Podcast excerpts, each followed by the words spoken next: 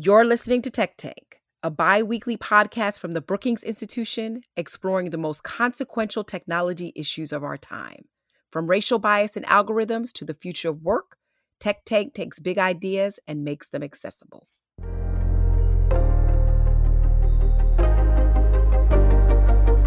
Welcome to the new episode of the Tech Tank podcast. I am Dr. Nicole Turner Lee, the director of the Center for Technology Innovation and the co host of this episode. The U.S. Senate recently unveiled the Bipartisan Infrastructure Investment and Jobs Act, and this is a $1 trillion bill that allocates 65 billion to broadband infrastructure. Now, the goal of these targeted investments is to make high-speed internet access more affordable and accessible, particularly for underserved rural communities. That's what we're talking about today, folks. This joins a host of efforts introduced over the course of the pandemic, like the Emergency Connectivity Fund the Lifeline program. But universal service still lags despite these efforts. I recently found out that as of 2021, a quarter of American adults still do not have broadband internet service at home, and those who live in rural areas are still disproportionately impacted. A recent report by the Joint Center for Political and Economic Studies says that 38% of African Americans in the rural South lack internet access. And that's really important because one in 10 Black Americans still live in a non metro area with populations concentrated in the Southeast, where the legacy of Jim Crow left its mark. And it also says something about how important it is for us to connect communities of color, tribal lands, and others who, if left offline, will not be able to benefit from this new economy. So, in today's episode, we're going to dig deep and when I say dig deep, I'm not talking about we're gonna pull out a shovel and just start shoveling. we're gonna dig deep into exploring how the digital divide has impacted rural communities and how we can use targeted investments from the infrastructure bill, as well as from the efforts of the people that I've invited to join me today to make broadband more equitable. My guests today include Oleta Fitzgerald, who is the director of the Children Defense Fund Southern Regional Office and the regional administrator for the Southern Rural Black Women's Initiative for Economics and Social Justice. Joe Kapp, who is president and co founder of the National Center for Research Development. He is also the co founder of Rural Rise, a community of organizations that first started in the Appalachian West Virginia area. This organization aims to increase opportunity and prosperity for small and rural communities across the U.S. And Barry Tozer, EVP of Declaration Networks. And you may know him if you read my stuff as an individual that I profiled in my own work on rural broadband, especially when I visited him in Garrett County, Maryland. And I don't know if he knows this, he's also in my book. so, Gary, you're going to see yourself in my book as well. Thank you, everybody. Thanks for joining me. Thanks Thank you. Thank so, you. I want to start, Oleta, with you. How accurate is this depiction when it comes to internet access in Black rural communities. You are in a place that my grandmother was born in Mississippi. And I'm real curious to really hear from you, particularly in your role at the Children's Defense Fund and what you've been doing on rural broadband, particularly for women. Are we really addressing some systemic inequalities like poverty when it comes to introducing broadband? Nicole, thank you for having me on this podcast. Let me start by saying that my technological skills are not top par, but I do know quality broadband when I see it. The percentages that you give of people in rural communities at 77%, those numbers would be high for the state of Mississippi. There's somewhere around 69% of families in the state who have access to broadband and internet services. And our work with this Institute for Local Self Reliance around technology issues and technology expansion in rural communities and particularly African American communities across the South, we understand that of the percentage of families who have access, we're told that technologically they don't have broadband, they don't have what can be defined as quality and affordable broadband access. We are still dealing with families who are paying exorbitant prices for access. We're dealing with slow internet service in rural communities. So, in answer to your first question, I would say that we don't rank at that 77% in rural places. And even at the percentage that we do have, many of those folks don't have the kind of internet services that we will need in the 21st century. I'm thinking about a woman that I spoke to recently, Oleta, Kathy Trimble, who is in uh, Marion, Alabama. And she made this right. comment that has just stuck with me when we begin to think about the Black rural South, which is we were already dealing with a whole lot of other issues, and now this, right? In terms yeah. of how we integrate broadband into the everyday lives of folks in your community. I really want people to understand, Oleta, and, and I'm going to turn to Barry. When you think about things like telehealth and remote learning and remote education, what is the impact on particularly children and their families? Because this is something that you do at the Defense Fund. Oh, yes, Nicole, way before COVID 19 raised its furious head, we were looking at broadband access across these communities in Mississippi. We had young people who if they were lucky and had access to transportation, uh, who were going as people talk about it, but it's real. They're going into parking lots of Walmart, McDonald's to do homework. We have school systems that don't have strong internet access and don't have teachers who are qualified to engage children in technology. In the Jackson Public School District several years ago, the internet services were so bad that children were impacted when they were taking their final exams and their state tests when services would drop and get overloaded and all kinds of things. So it impacts children in very real way. In terms of the work we're doing around expanding access to broadband in rural communities, our first focus was on education, but then COVID hit and our focus changed somewhat to telehealth. So we are engaged in activities in three electric power association service areas, one in Mississippi, one in Alabama, and one in Georgia, looking at the cost of telehealth, the savings that we could gain if we had telehealth services. Given that many of, just like with education, specialties don't exist in rural communities. So COVID has taught us that we don't have access to health care, that hospitals are closing, that even emergency rooms, if they're there, don't have the kind of physicians and support staff to deal with the kind of disease we're seeing. So add that to cost savings that could be found if we were treating regular kind of and managing the regular kind of diseases now, given COVID, I guess you would call them regular, and how, what those cost savings would be.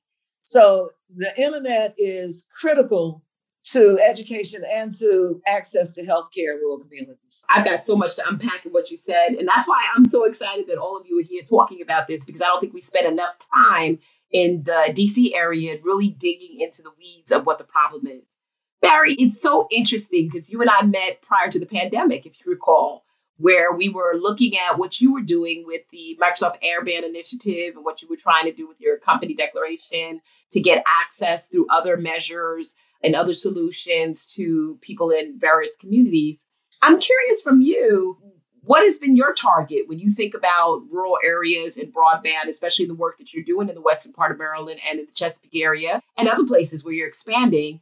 And you deal with farmers, small business owners, the elderly, and others I'd like to hear, similar to what Oleta's talking about, similar trends or what you're finding as we go into this pandemic space when it comes to rural broadband. Sure, Nicole. And thank you so much for uh, inviting me to the program here today. And it's also a bonus to hear that I'm included in your book. I'm really excited about that. Mm-hmm. And looking forward to seeing that when it comes out. So thanks again for having me today. And Barry, Barry, I talk very well about you. Okay, so you'll be okay. You'll be proud. I'm glad to hear that too. Not Thank a tell-all book. yeah, good. That's good. Thank you very much. And our company, Declaration Networks Group, which is known more as Neubeam, N E U B E A M, that is our service and brand name in these markets. We are really a small ISP with only about 50 employees, although we've had nice, steady growth and you know, we've made the Inc. 5000 for the second year in a row. So we'll be on that list when it comes out here in the next week or two. We serve three markets the Eastern Shore of Virginia, Garrett County, Maryland, which is the westernmost county uh, in Maryland, and Northeast Washington. As you mentioned, our work with Microsoft. We have a cooperative effort as part of the Airband initiative with Microsoft and doing some good work in Northeast Washington, our newest market. And as you mentioned, these challenges are great. Our primary technology is fixed wireless, although we have been migrating some to fiber to mix that in to have a different set of technologies that we can offer.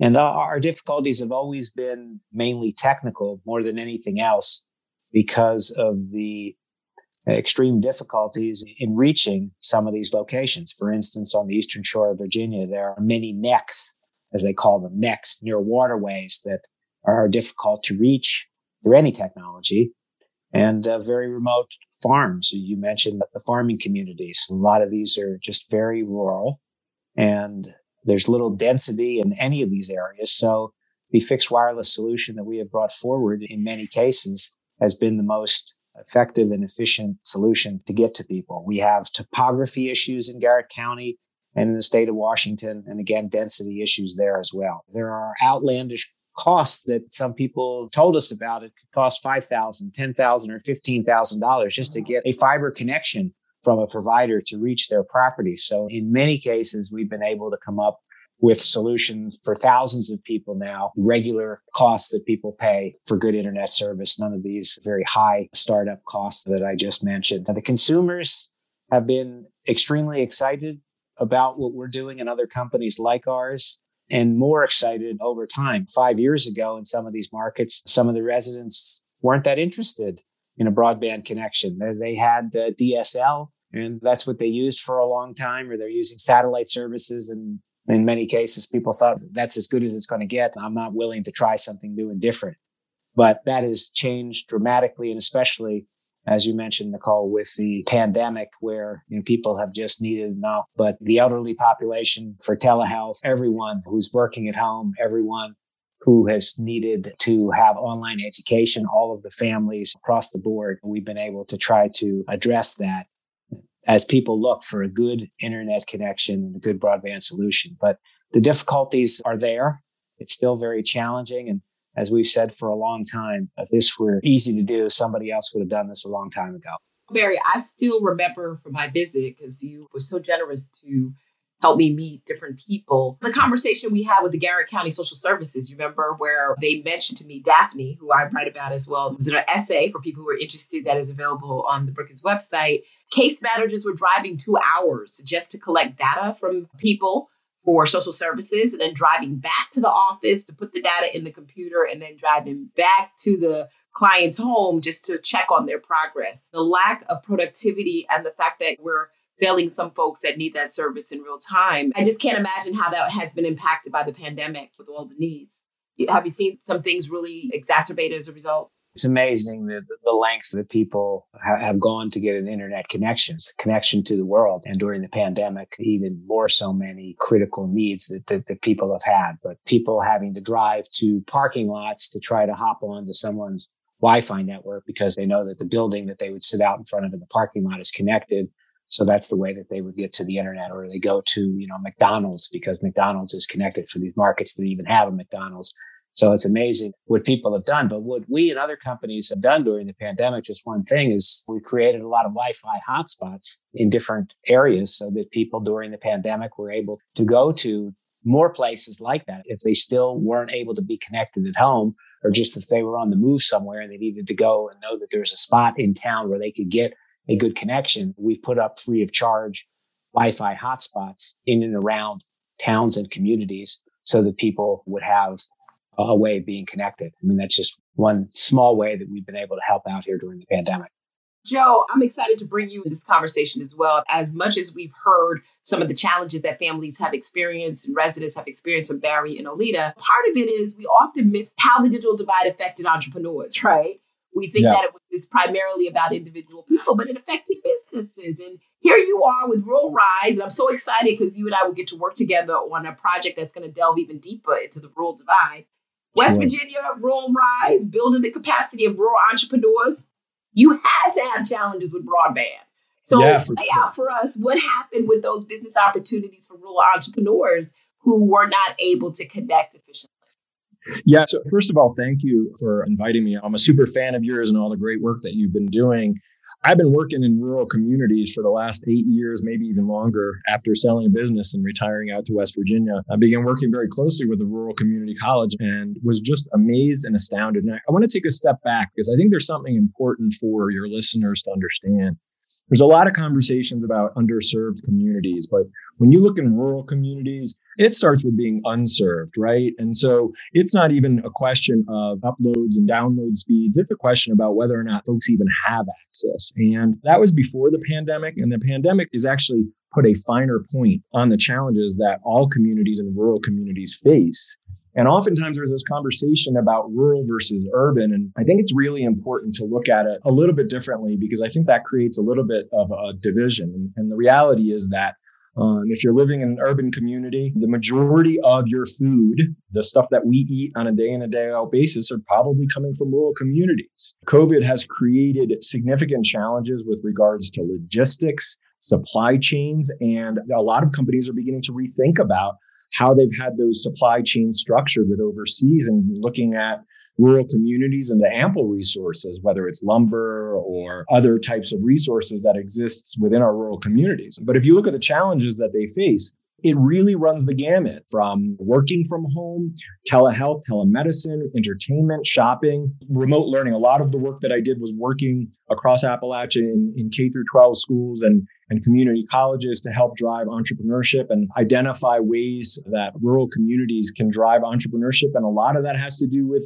learning. We also held events looking at tech and ag innovation. And if you look at the farms of the future, in order for us to go ahead and feed the populations of the future, it's going to require greater access to technology, autonomous driving tractors, and various ways to enable our food streams and the logistics for the very foods that we eat on a regular basis.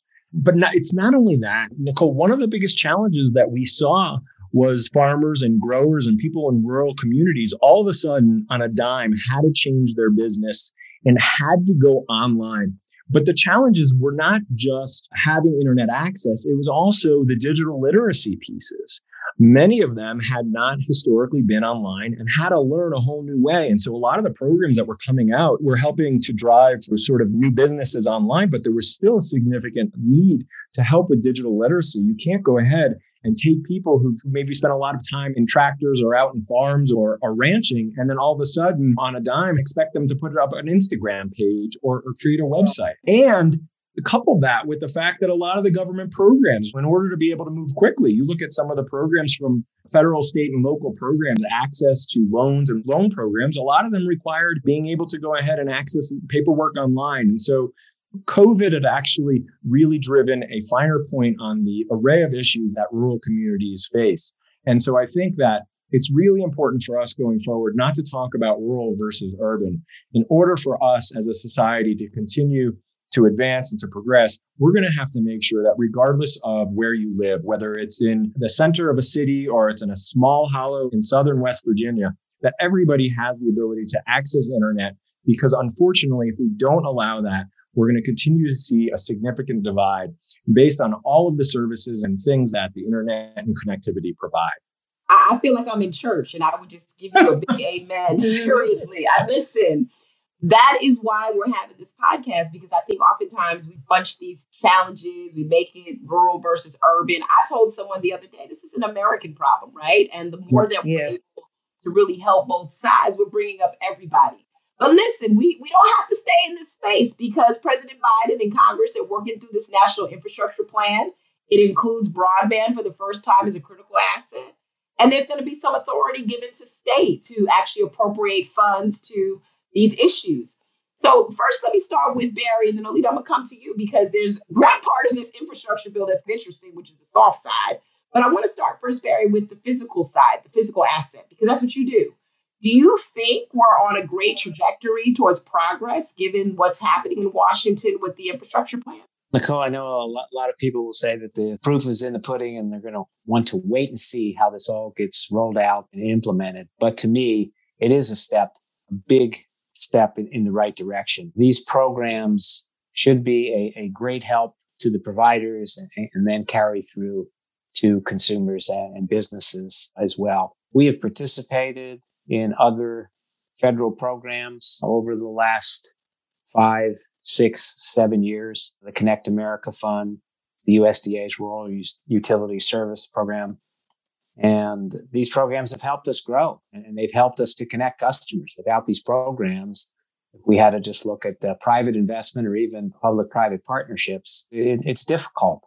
So these programs are, are incredibly important to us and, and to the nation in getting more broadband out there. $65 billion.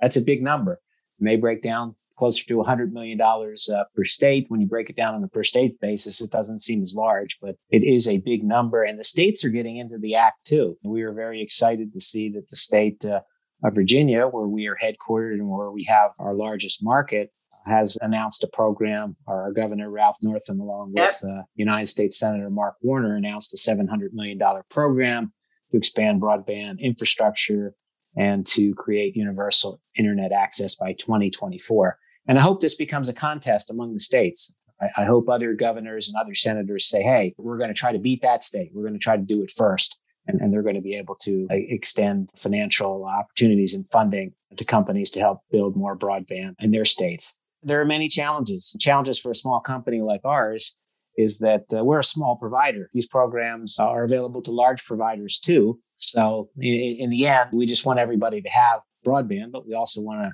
see our company continue to grow and expand.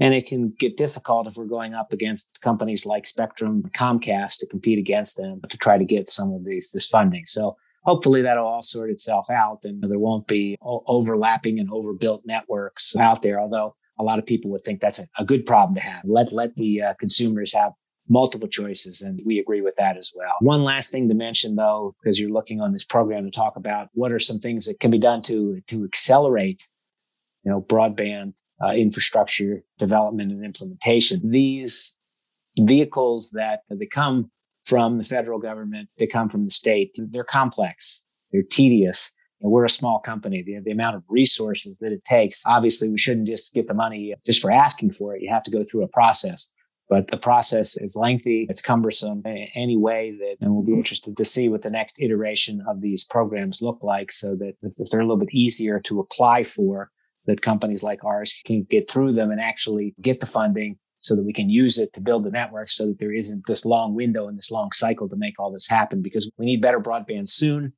And we just need to find a way that we're not going to have to take too long to make this happen. In the end, it's worth jumping through the hoops to make this happen. And, and, we're certainly glad for all of the attention that is now finally being put into rural broadband.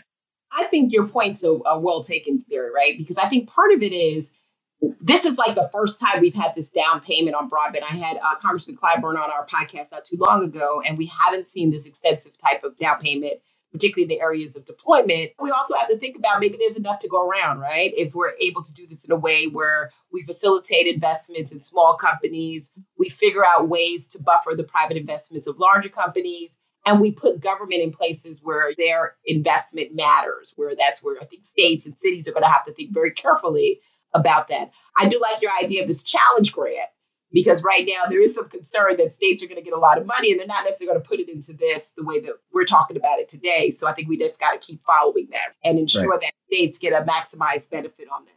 But Oleta, part of what also was very challenging with the infrastructure bill is this concept of soft assets. And that means, as President Biden and others were talking about and trying to get to this bill, childcare. But look, I would say to your earlier point, what about tablets for kids? What about the type of resources that are going to be needed for people to get on telehealth? When you think about this infrastructure bill and you think about the physical assets, that's probably covered. But what are people going to need to get on this information superhighway? And what are you seeing, particularly for young people who are about to go back to school? What's going to be particularly important to make sure that your children in Mississippi and other parts of the South actually can ride this runway? Nicole, I want to go back to something that Joe was talking about and come forward with what Barry just said. It is bigger than what we are thinking about right now in terms of in response to COVID and the situation that we are in right now. This country needs to have a conversation about where jobs are going and what our, our children are going to need to have in terms of digital literacy to be able to participate in a 21st century economy. We are so far behind the eight ball on that in rural communities and poor communities across this country.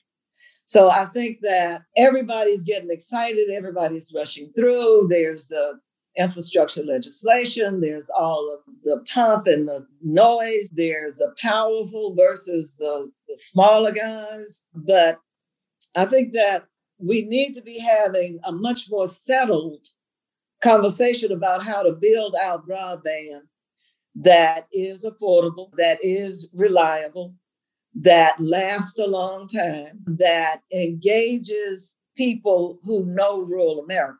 And that is why we think that the Rural Electric Administration, the Rural Utility Service, and the Electric Power Associations have and could have a particular role to play in advancing broadband. All of the states have different kinds of laws about how electric power associations can get involved in broadband. Many of the electric power associations are not really sophisticated. And some, like Mississippi's law recently passed, will allow electric power associations to become an internet service provider themselves or would allow them to contract with small businesses like the one that Barry's talking about that can help them figure this out. But we think that for longevity, we really need to have folks that are based and steeped in rural America. And, and some of the emergency programming hotspots were put out. And I don't know who talked about topography. It was just a waste of money in hotspots that don't reach over a hill or a clump of trees. So we need to be much more thoughtful about how we use this money and not let the small guys get run over by the big guys because they're wielding political power here. And be serious about how do we build this infrastructure across America so that we can make sure our children are getting an education and that's technologically based to allow them to be able to access the jobs that all the futurists in the economic sector are talking about in terms of what our children need. Here and in other parts of the South, we need just what I said. We need to be careful and we need to be methodical and we need to build systems that last. We need to connect them to the schools and we need to make sure that there are people within the school building that can teach them technologically. We also need to have opportunities where in these rural school districts where we don't have STEM teachers, or nobody is moving into Anguilla, Mississippi.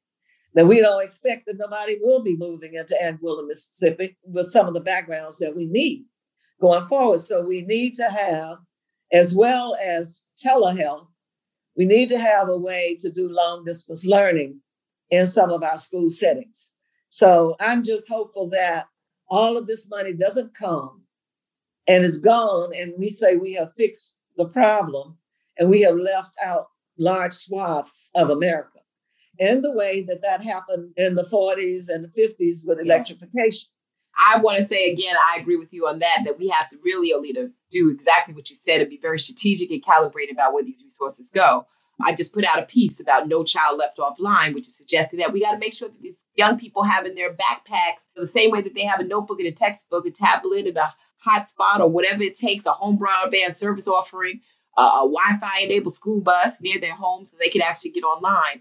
But I really enjoy what you said in terms of we need people who know rural America. And I'm going to shift over to Joe because one of the things that we're finding in our work at Brookings, when we look at the landscape of rural, we tend to think of it as primarily white or you know, a particular party, and that's not the case. No. Rural is just as diverse as urban, right, Oleta, when it comes to the needs of people in the Mississippi Delta or the, the Black rural South around Louisiana and other places? Yes, and many of these rural communities are experiencing high percentages of poverty. Moving to broadband and moving to a broadband based economy and having young people who are educated now to be able to be successful in life is a way to get rid of poverty. Yes, to your statement, yes. Yes. There's a couple of things that Oleta said that I just want to touch on because she's absolutely correct. Yep. And th- there's not enough conversation about the jobs of the future. We saw this impacted with the coal affected communities. And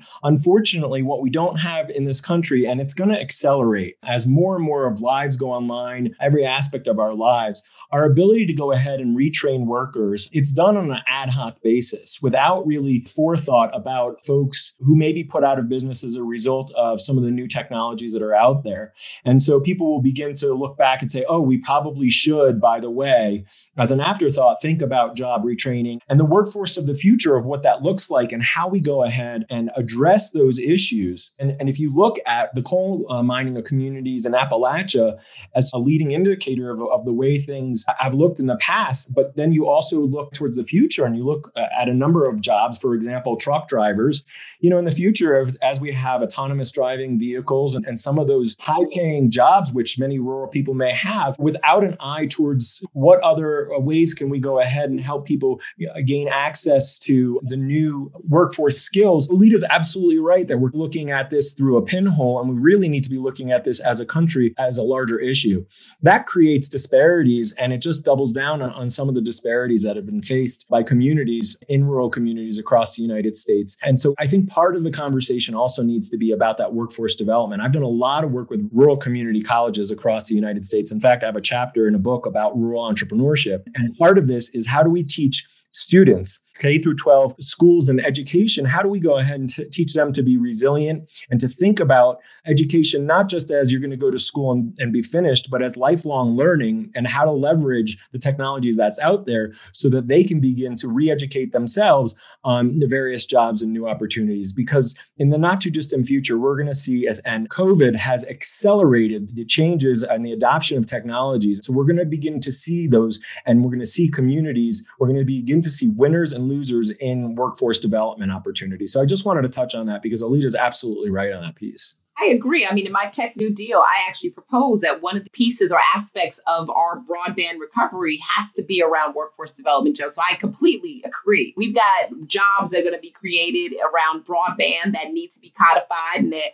we need apprenticeships and other credentialing models so that low income people who are in rural communities, people of color, people who have been displaced, they can get access to these jobs. I, I just feel you guys like I'm still going, we're, we're still, I have a headache, right? Because I feel like we have this opportunity with this new money, but perhaps we're going down the same traps that we had before. Barry, you've been around for a long time doing this. Does it almost sense that you said we're one step ahead, but are we one step ahead to go two steps backwards, almost like the twister game, where this rural problem is just so much more complicated that we need more conversation? I think we do. And it is a game of one step forward and, and one step back. We're making incremental progress. I still hear people talk in some of our markets about the, the problem in, in the same ways that, they talked about these problems over five years ago. And I, and I know for a fact that there are, are, are thousands more people connected in these markets than there were five years ago. So the problem isn't the same as it was five years ago, but we can't wait another five years. So we need to move farther. We need to move faster. And uh, it, it is incremental progress, but it's just not fast enough. Hopefully, some of the, the funding that we've talked about here will, will help to accelerate the pace.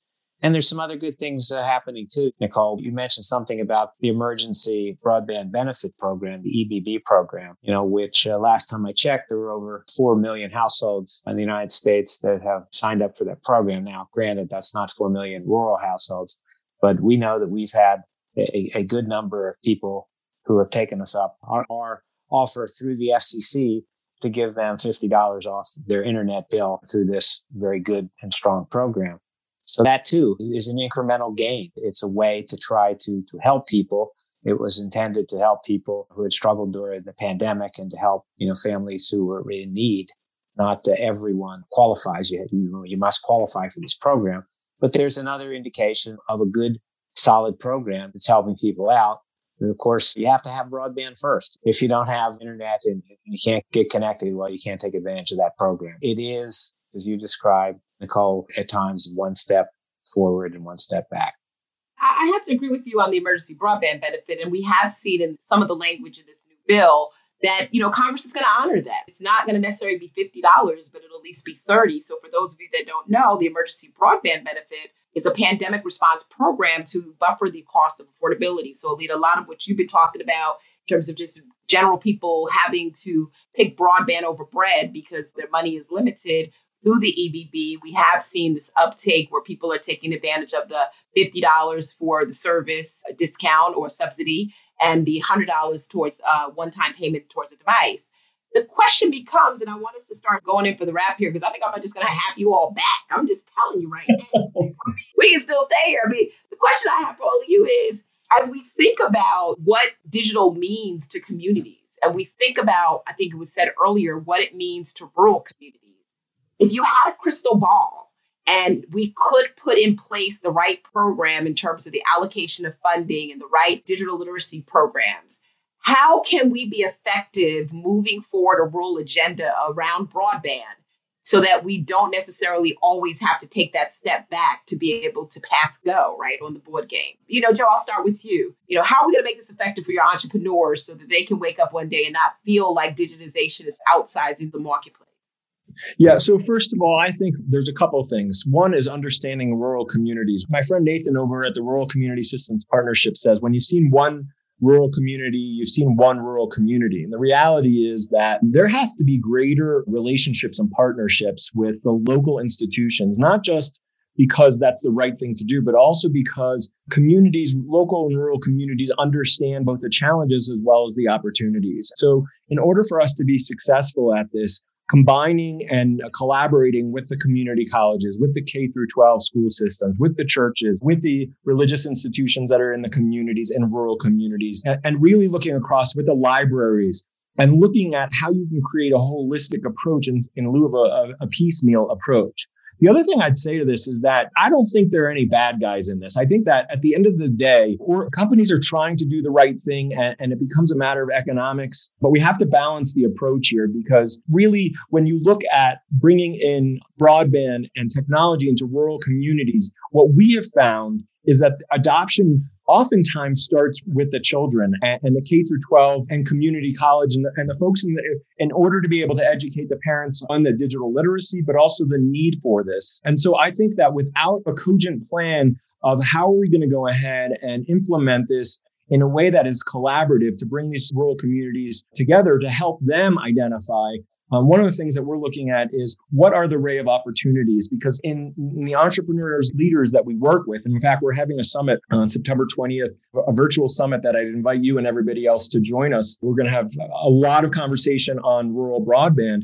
And it's really a matter of bringing together the community to help them understand because what we're finding and what we know is that rural communities actually want to implement and bring internet and high speed internet to their communities but they're not entirely sure and they don't know which possibilities are going to work within their specific community, whether it's because of geographic challenges or it's because of distant challenges. But what we do know is based on the leaders in rural communities all across the United States is that they want to be able to understand what the options are and then be able to select in a variety of different ways. So really helping them plan for not only what it's going to look like tomorrow, but also what the opportunities are going to look like in the future. I completely agree. I mean, I think what you're really saying is we've got to be clear that the challenges before us, they're solvable given the right people around the table talking about these issues. And I love that analogy that one rural community is not necessarily the same rural community as, as another one. Oleta, what do you think we should be doing? You hear you got infrastructure, you heard Joe's recommendations. What are your thoughts in terms of making sure that we also center equity that you've discussed and get this done right? Yeah, on what Joe just talked about in terms of a plan. We need to have a strategic plan for how to bring broadband to all of America and, particularly into rural America. I think that we need to have a larger conversation. The emergency broadband benefit program is a great program. $30 probably won't get us much. But if we could look at how to buy down the cost, how can we incentivize the companies to, that will come and build out the systems that we need at the same time looking at subsidies for poor families and, and populations. What does that look like? What would that cost? But I think the bottom line is that there should be some planning that goes on with this money and that it is not put out here and the stronger people are able to access the resources because they say they can go farther and fast, but it doesn't build the infrastructure and community that we need that last a long time. I just have to say that I'm more the tortoise than the hare. So that's just that's my way of thinking. Love it. And Barry, you know, if you had your crystal ball and you could look back on this conversation, I, I, know you're optimistic. I know you're the most optimistic person I have actually ever met besides myself when it comes to this life. What would be your prediction in terms of how we move forward to make this work for not just your company, but companies like yours and other companies? As we've looked at this market and spent every day doing this for seven years now, it's been a game for us. And we're looking at this from a, a corporate perspective in addition to what we do to help people each and every day. We're a business. We're a business that's trying to help people. We're a business that's trying to be profitable. And for us to really grow as a company and help more people, it always has been a game of show me the money. These networks, whether you're a company that's our size or you're a big company, a big player in this ISP world, you need to have money to build these networks. It now looks like there is going to be more money available to build out into rural America than ever before. So that's the start. That combining with some type of public private partnership approach. We have a model program in Garrett County where we were able to, to get some funding via Garrett County through the Appalachian Regional Commission and have a, a partner in the Garrett County government that was as excited or more excited about this than us. I mean, they've just wanted to bring good broadband to their citizens and to their businesses. So if you have the right mix of funding and whether it comes from local funding, state funding, federal funding with the right partner, if you can create models like that in enough communities, and we can solve this. It's going to take time, but we are inching our way forward. And I hope it's not going to be inches. It's going to be feet turning into yards here with more funding coming. So I do see in my crystal ball, I'm, I'm very optimistic. Nicole, that things are going to improve. Yeah, didn't I tell you he is always the optimist? So I appreciate that. Nicole, I just wanted to add one thing, and I just I know that as we're closing out, listen, the, the pandemic has been so hard for so many people and so many challenges. But if there is a silver lining to the pandemic, it, it is the absolute importance of broadband and internet access across the country and how important. Whereas people in the past maybe thought of as, as something for entertainment or as something of a luxury, we now see that is no longer the case. And so if there is a silver lining to all of the stuff that we've been going through, it is now it has become a, a public policy imperative in a way that it hasn't before. And government and public policy leaders across the country are really applying funding to say, you know what, this is in fact a priority. I'll just add that to the optimistic and positive outlook for something that all of us have had just a lot of challenging times in the past several years. I definitely agree with you. I was telling somebody the other day, I've been waiting for this moment. I'm like the person who's at the prom and nobody wants to dance with me, but now everybody is really talking about the digital divide. And I'm happy that it has become a policy imperative because there's so many of us, my friend Larry Irving and other folks who have been out there for decades trying to make sure that people understand this concept. But what's so interesting as we wrap up, first and foremost, you all, thank you. Thank you. Thank you for actually being here today and talking about this very complicated issue. So, Oleta, Barry, Joe, I appreciate you. Thank you. Thank you. Thank, Thank you, you Nicole. very much. You know what's so interesting about this conversation that I hope everybody leaves with? Obviously, it takes money to build in rural America. And so this infrastructure proposal will perhaps give us that down payment that Representative Clyburn and others have talked about, which are important to cultivating the market so that we can actually get this done. It takes resources and people and talents of companies like Barry and big companies and small companies. I think we've heard entrepreneurs that can come to the table and sit together and brainstorm as Oleta kindly put the lived experiences of what rural communities need, which is a third thing. It takes people who actually come from rural communities to understand what the challenges are and ensuring that farmers and people who are disproportionately impacted, leaders that are out there working with entrepreneurs are sitting at the table. And I love this idea. It takes universal service. And I think one of the things that's coming out of this bill is the fact that we do need to reevaluate the social compact that we've made when it comes to digital access. Friends, you have been listening to another episode of Tech Tank, where conversations around tech and telecom are done in palatable bites, not bits, where we take very hard issues and we make sure that you understand them particularly from the ground up. I hope you've enjoyed this episode of the Tech Tank podcast. Please follow this and other issues as a subscriber on your local podcast favorite and follow us through our Tech Tank newsletter, which offers fresh content daily from our researchers. I am Dr. Nicole Turner Lee, the director of Brookings Center for Technology Innovation. Thank you for listening. Thank you for listening to Tech Tank, a series of roundtable discussions and interviews with technology experts and policymakers. For more conversations like this, subscribe to the podcast and sign up to receive the Tech Tank newsletter for more research and analysis from the Center for Technology Innovation at Brookings.